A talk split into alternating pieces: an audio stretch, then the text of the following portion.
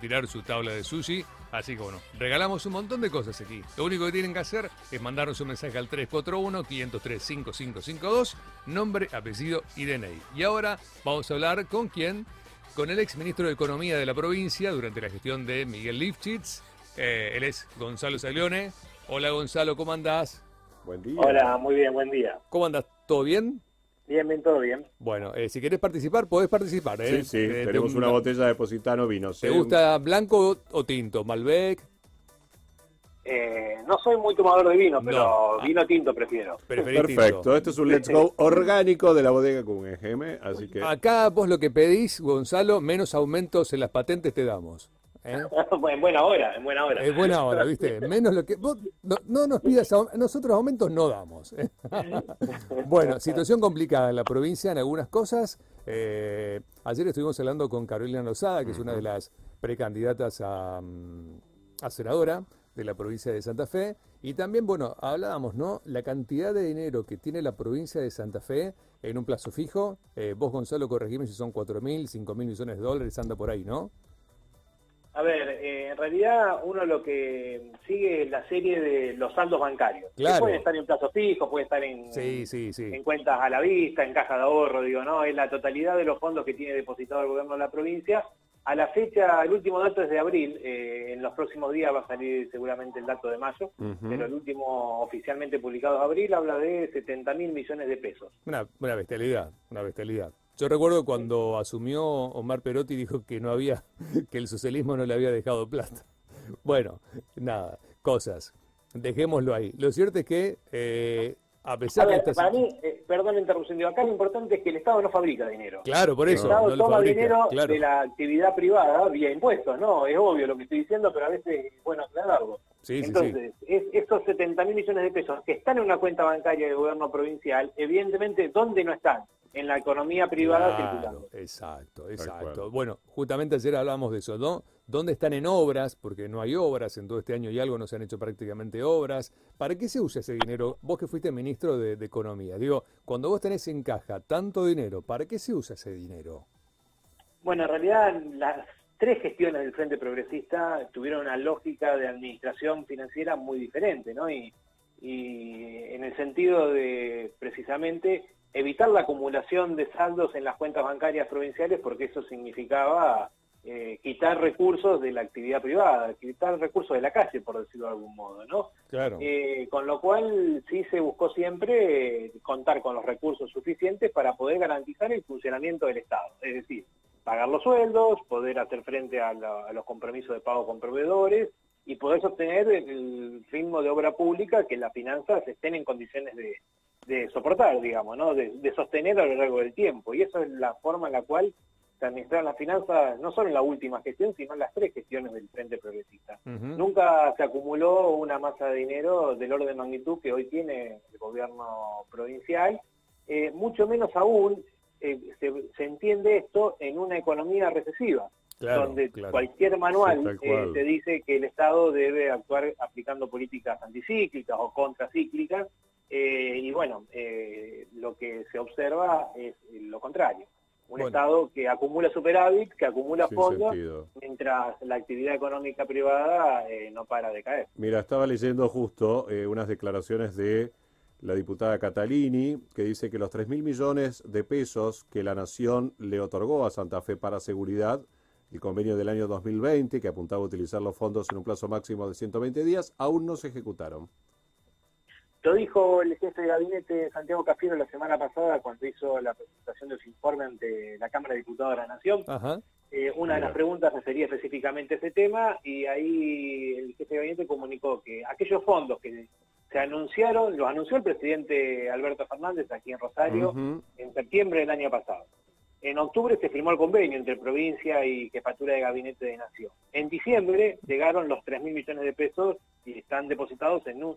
Son parte de esos 70 mil que hablábamos. Claro, ¿no? Claro. O sea, la plata está, bueno, digamos. La plata La está. la plata está. Claro. Ahora, eh, en junio eh, de este año, hace un mes atrás, eh, firmó una, un acta complementaria a aquel acuerdo entre Nación y provincia, donde Nación dice, bueno, no, no se invirtieron todavía, le damos 120 días más para que puedan efectivamente ser usados esos fondos, porque el plazo original ya se había vencido. En definitiva, desde el anuncio de septiembre del 2020 hasta que realmente esos recursos se apliquen a los destinos para los cuales están previstos, va a pasar no menos de un año. En una problemática que todos sabemos es uno de los grandes problemas de la provincia de Santa Fe que no podemos negar. Sí, sí, sí. Viste que esta semana se le una encuesta en donde se le preguntaba a los rosarinos y a los santafesinos en general también cuál era la preocupación número uno. Uno podría pensar que el COVID o la salud, y no, sigue siendo la inseguridad la preocupación número uno de los santafesinos.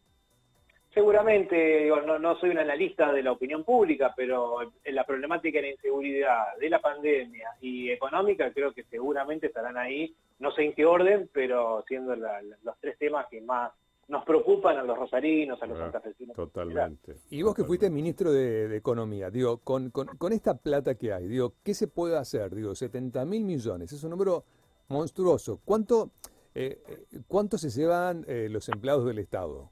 Por ejemplo, digo, en sueldos que hay que pagar? Eh, a ver, una masa salarial mensual, eh, incluyendo los aportes y todo y las jubilaciones eh, que también paga el Estado provincial, debe rondar hoy en términos líquidos los 14, 15 mil millones de pesos. Ok. líquido me refiero, ¿no? Después vienen otras retenciones de impuestos a la ganancia, etcétera. Pero lo que efectivamente tiene que aportar en los primeros días hábiles de cada mes el Estado provincial debe estar en ese orden de magnitud, con lo cual eh, eh, hoy la liquidez acumulada supera largamente una nómina salarial. Claro, sí. Eh, no, y la verdad que allí están las políticas públicas que, tiene que llevar adelante una, una gestión de gobierno.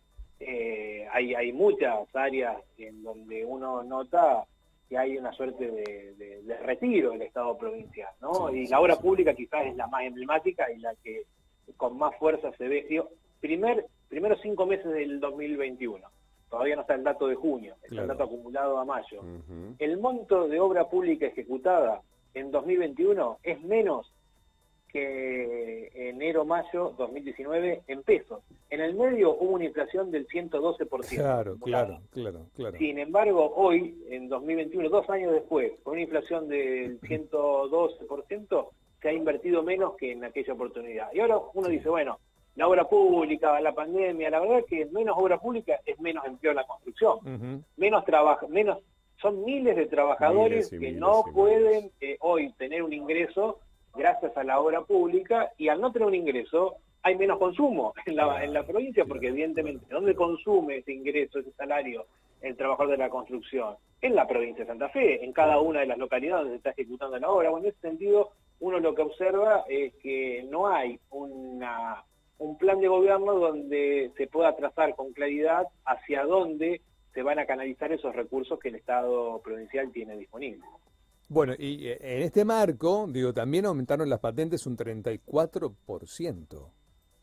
Oh my God. Bueno, ustedes recordarán que la patente tuvo a inicios del año un incremento muy fuerte. Sí. Muchos propietarios de vehículos se encontraron con que el monto de la patente de este año era más del doble. Más del doble, exacto, sí. Más del 100% de aumento.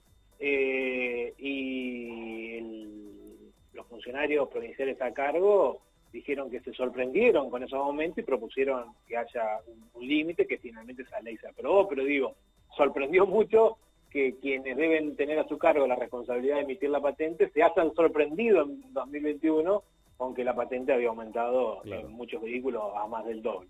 Luego se, redujo ese aumento, obstante lo cual, exactamente, hoy está eh, como está topeado en el 40%. Ah, el incremento respecto al año pasado eh, está en ese orden de magnitud. Obviamente eh, hay quienes pagaron en exceso las primeras cuotas y eso les viene descontado en las últimas cuotas. Pero lo que también se observa es que ah, se han prorrogado eh, plazos de fechas de vencimiento y en consecuencia se está concentrando mucho el pago de la patente en el segundo semestre del año eh, y menos se terminó pagando en el, en el primero, con lo cual los contribuyentes lo van a sentir más en estos segundos seis meses del año. Claro, claro. Bueno, em, Gonzalo, eh, vos laburaste durante toda la gestión de Miguel eh, tenés, me imagino, recuerdos más que lindos, ¿no? Yo también estuve laburando durante cuatro años con Miguel eh, y se lo extraña un montón, ¿no?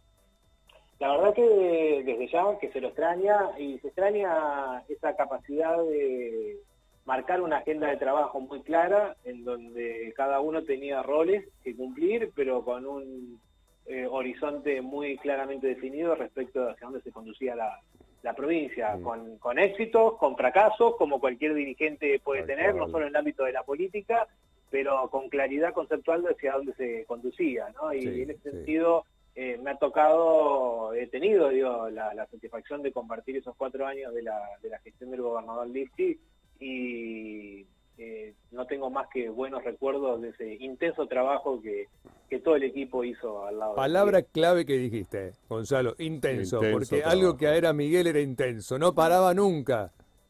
Siempre cuentan algunas anécdotas, digamos, por ejemplo, que uno llegaba el viernes y le mandaba un informe y decía, bueno, ya está, tengo el fin de Ya semana está, libre, no, porque olvidate, no, olvidate. y, el domingo a la mañana te caía la repregunta, digamos, porque se lo había leído el sábado y, te- y tenía consultas para hacerte, digo, no, la verdad que han sido cuatro años de, de un trabajo es decir, que realmente muy muy intenso, y reitero, digo, no, no solo es, porque uno puede trabajar mucho pero no tener claro dónde va, digo, eh, en el gobierno de Miguel Lichis se tenía claro hacia dónde se iba. Sí, Eh, algunas cosas salían bien, otras salían mal, bueno, algunas obvio, cosas obvio. fueron exitosas, otras no no tanto. Pero lo cierto es que eh, había una había un horizonte, había un- una planificación y la verdad que eso se extraña. Yo hoy no veo con, con claridad que la dirigencia nos esté diciendo hacia dónde se conduce la provincia en materia de educación pública, hacia dónde se condu- conduce en materia de salud, hacia dónde se conduce en materia de obras de En infraestructura obras, o de desarrollo obras, económico. claro, en obras, en obras, en obras, fundamentalmente. Miguel era un tipo, bueno, ingeniero, mucha obra, mucha obra, mucha obra. Yo siempre digo que yo lo cargaba, porque ahora digo, es para psiquiátrico Miguel, porque vos le mandabas un mensaje a Miguel y te respondía, no sé, a lo sumo en, en una hora te respondía. Y vos decís, este hombre no descansa nunca, este, ay Dios. Y, y con Clara siempre decíamos, Clarita, le digo, ¿cuándo tomas vacaciones vos con Miguel? Ay, Norberto, no sabes, no se quiere ir ni dos días, pero tomate dos días. No, me dice, lo máximo que negocié dos días en casa. No se tomaba vacaciones. No, hombre, que Sí, no paraba. sí, sí.